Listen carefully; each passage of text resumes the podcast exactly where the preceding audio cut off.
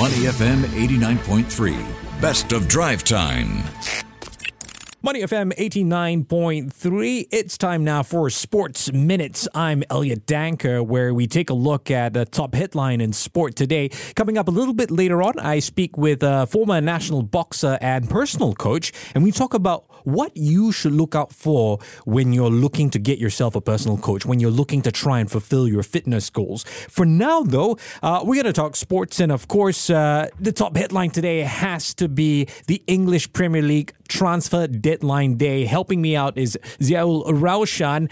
A lot of transfers that surely must have caught your eye, my friend. Yeah, plenty, plenty of transfers overnight. The only thing is the time difference uh, messes with your body clock a bit. I, will be honest with you, I woke up at 4 o'clock. I didn't set an alarm. I happened to wake up at 4 o'clock purely because I'm a Manchester United fan and right. I went to sleep hoping for one thing to happen and it came true. Okay, since you start off talking about Manchester United, I mean, we're going to tackle this with a bit of winners, losers, and questionable transfers.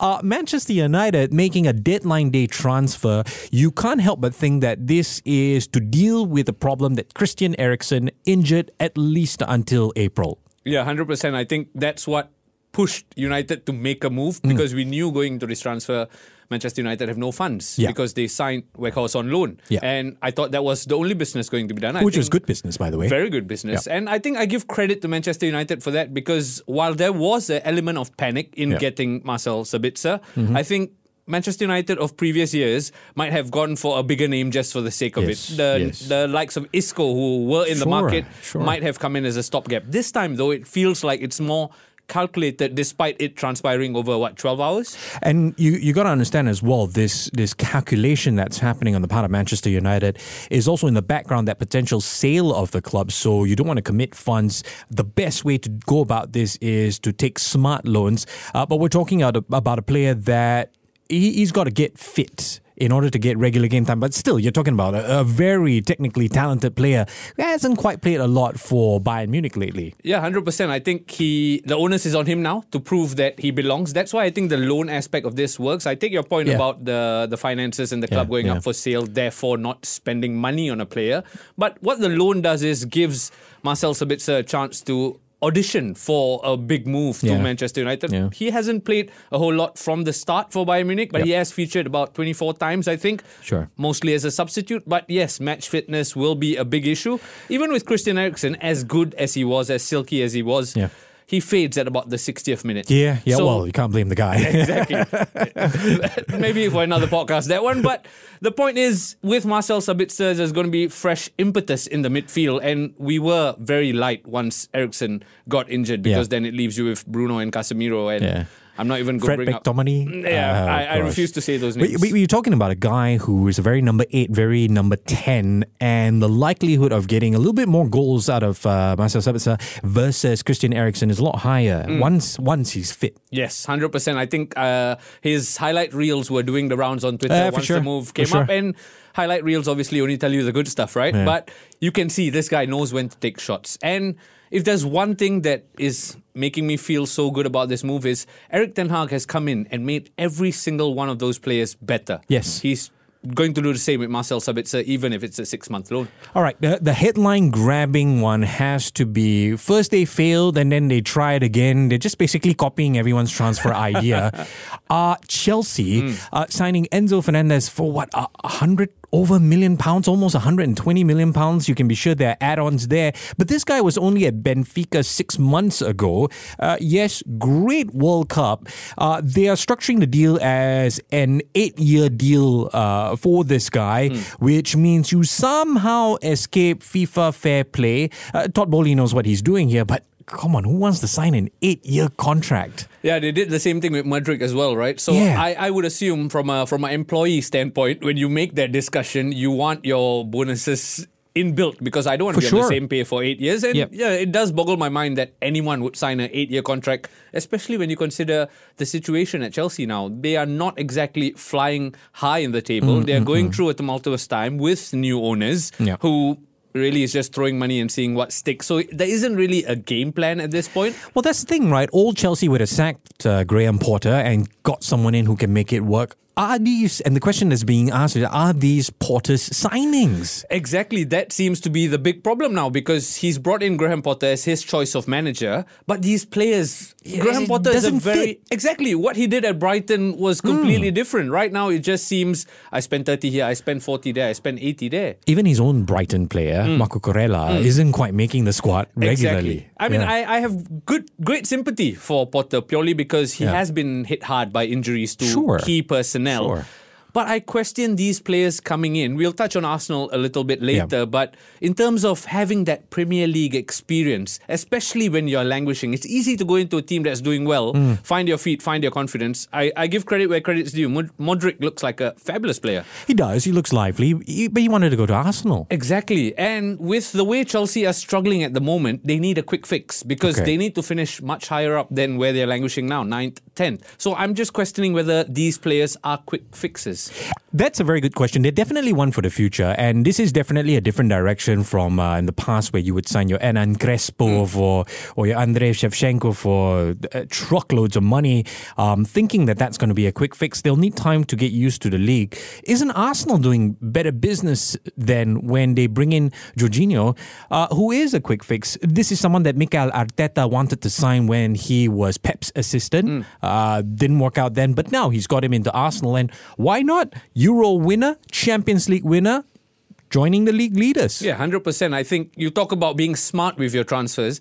Arsenal can't wax lyrical enough about them, right? They've worked their way not just from Arteta's management perspective, but yeah. club management's perspective. They've trusted him, they've given him what he needs, they've got them to the top of the table, and they're making hay when sun shines. They were turned down by both their number one targets, Mudryk and Caicedo. Yeah. But they went out and got Trossard and Jorginho, both. Yeah come with Premier League experience. Trossard looks good. Looks really good. He's done well for Brighton. Didn't really work out with Zerbi and him. So he's mm, found mm, a happy mm. home at Arsenal and he made a difference against yeah. Manchester United in that short spell. And Jorginho, he knows perhaps we talked about the highs of his careers. He's not going to be the first name on the team sheet at Arsenal. I think he's completely aware of that. Yeah. But he brings that experience of winning. Could turn out to be a Casemiro effect, uh, like what happened at Manchester United. Take a few games to get into it, and then really uh, be so crucial uh, for the big fixtures. Really exactly. plug that hole. And, and, and you know what? Frank Lampard once said that uh, if you can have any player on your off day and still perform, Jorginho would be one of those players. Hundred percent. And I think with Arsenal, it's about strengthening from a position of strength. Yes. They've done okay, so okay, well to get okay. themselves into first place, not just into first place, but they have a buffer against the chasing pack now. Mm, mm. And yet they're not resting on their laurels thinking, okay, we got this purely because we don't have European football. All we care about is the league. No, they're going all out to strengthen and give Arteta all the tools he needs. I think it's worked for Arteta because if they had spent big money, and they do bottle it, yeah. then it becomes a bigger problem. Yeah, right yeah, now, they've gone below what they expected to spend, yeah. yet with quality players. So maybe the pressure is slightly off and they're still in a fantastic position to go out and win the league. That is true. Uh, their closest challengers, Manchester City, let one go, João Cancelo, who hasn't really been at his best this season. Still, any team would want him as your inverted fullback. But uh, argue with Pep and you are out. Exactly. We talked about this earlier before going on air in other circumstances, resting on your laurels. Yeah. It seems like João Cancelo, to some extent, started resting on his laurels, questioning Pep's decision to drop him. And it's good to see in this day and age that if you go up against a manager, the manager still wins. Yes. Because that doesn't happen across the board very often. But this time, Manchester City have stuck to their guns. Obviously, with Pep Guardiola, you have to back of course, man. Of and he's he's made it very clear that he can move on without João Cancelo purely because he's played Rico Lewis in that position yeah. at fullback, and he's not he's not worried because that philosophy stays the same despite João Cancelo not being part of plans. The, the group is very important where this Manchester City side is concerned, and that's that's a pep thing. And I'm sure a lot of older folk uh, or more mature folk, I should put it nicely, would start to say, "Yeah, well, that's the problem with Gen Z, mm. uh, the social media generation, where a little bit of complaint and you know the bosses are afraid to react." So it's nice to see this, but we really need to talk about this. I mean, uh, there are other you know notable signings. Uh, uh, Spurs, on the other hand, you know, completing a, a signing in the form of uh, Pedro Porro, mm. a right sort of wing back back, uh, keeping to the Antonio Conte philosophy. Conte's contract runs out in June, by the way. There was another issue I wanted to bring up: them signing Antonio Conte when r- rumors or reports have emerged yeah, that they're yeah. not going to be extending his contract. Yeah, Again, is this a Levy team or is this a Conte team? What's happening here? But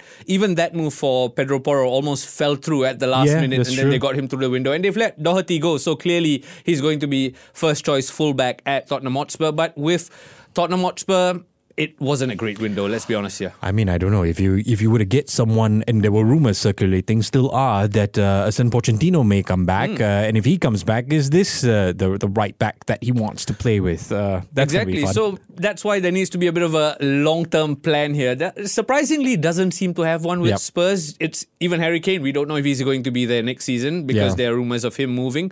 We're still waiting on Richarlison's first goal. So right, Conte, right. for all the signings that he's made they haven't really worked their magic. Bissouma came with a big, big reputation, yes. having done so well. He's been fairly anonymous. So with Spurs, they are slightly losing the way. Mm. But I think we're going to talk about that team mm. now because there's a team doing worse off than the likes of Spurs and Chelsea. That yeah. Spurs are slightly flying under the radar in that sense. Yeah, yeah. Well, uh, I, will bet you a cup of coffee that somehow or rather, if this is a Conte signing, uh, that he'll still lament and whine about it. Mm, mm, mm. I mean, that's a given, right? Texas death and Conte oh, whining. Oh gosh, uh, there you go.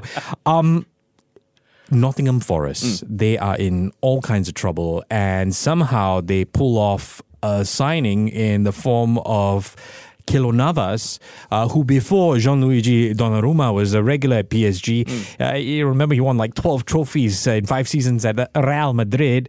Uh, you know you're over the hill when you're 36 and you're playing for Forest. Yeah, I mean, I, I wonder how they sold it to him. I, have never been to... the two stars here, European Cups. I've never been to that part of the world. I've never been to Nottingham per se, but it's clearly not a beach resort that there's, was sold to There's him. no sheriff there as well. exactly. Robin Hood might be there. So the thing about Keylor Navas joining, the the man I'm most hurt for is Dean Henderson.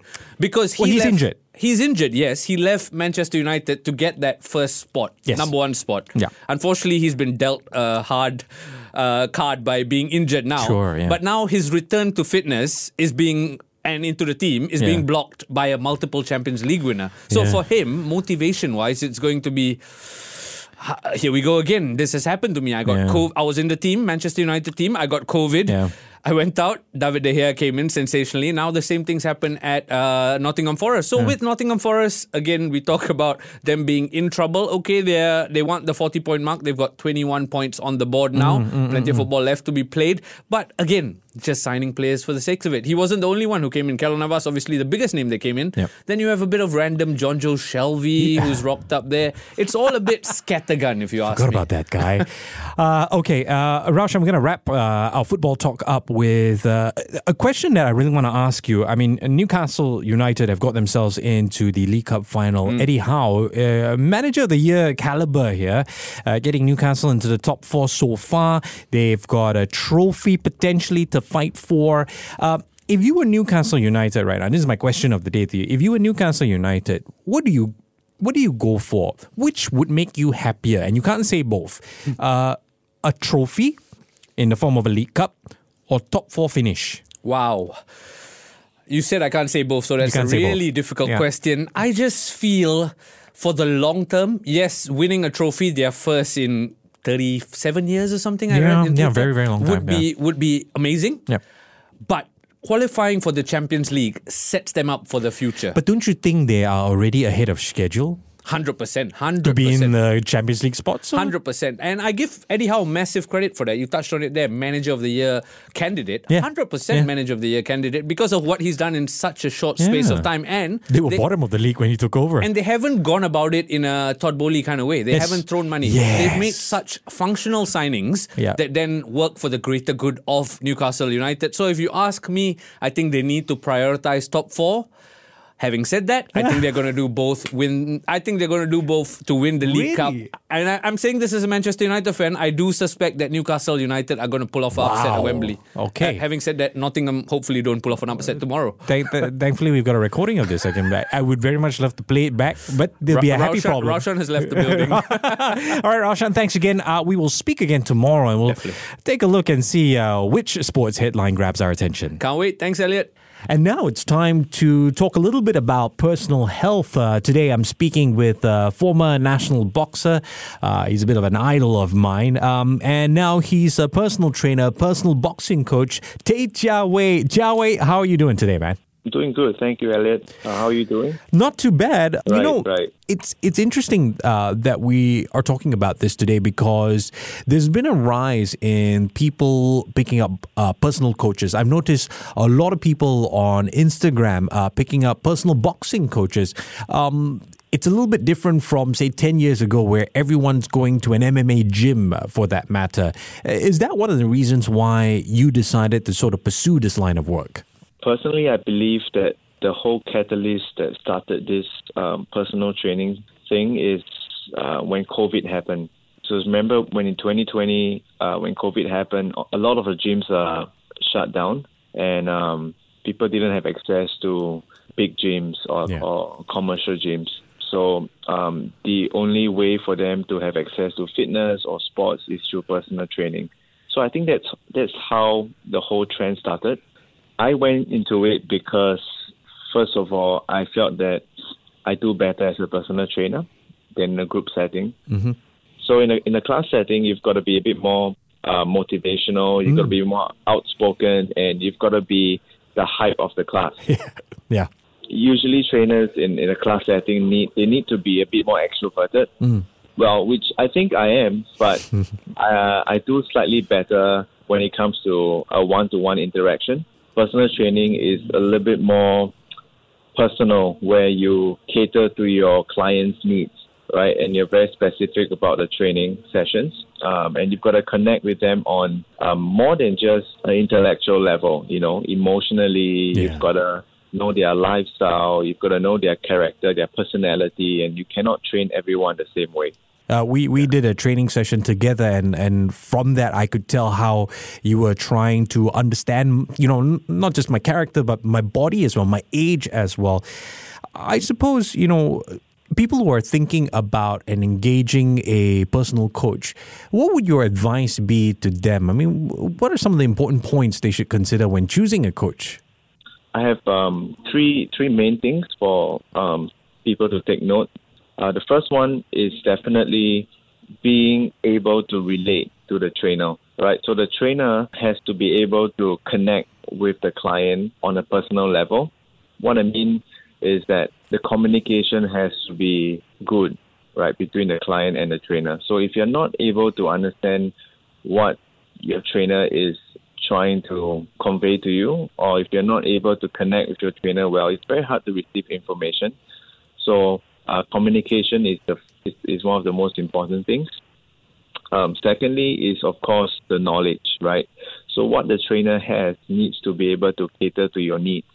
So if I'm looking for a trainer that specialized in, for example, powerlifting, and mm my goal is to get big, right? My goal is to build big muscles and um, be aesthetic.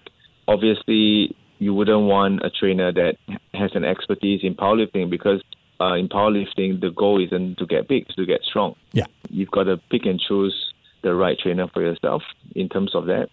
And the last one would be a trainer that is empathetic. Mm. I think that is something that people um, often mislook because when you're training, uh, you're not just trying to be an athlete, right? You're not just oh, I'm just I'm just gonna grind, I'm just gonna go go, I'm just gonna work towards my goal. Yeah. Um, I think it's very holistic. There's more than just training itself.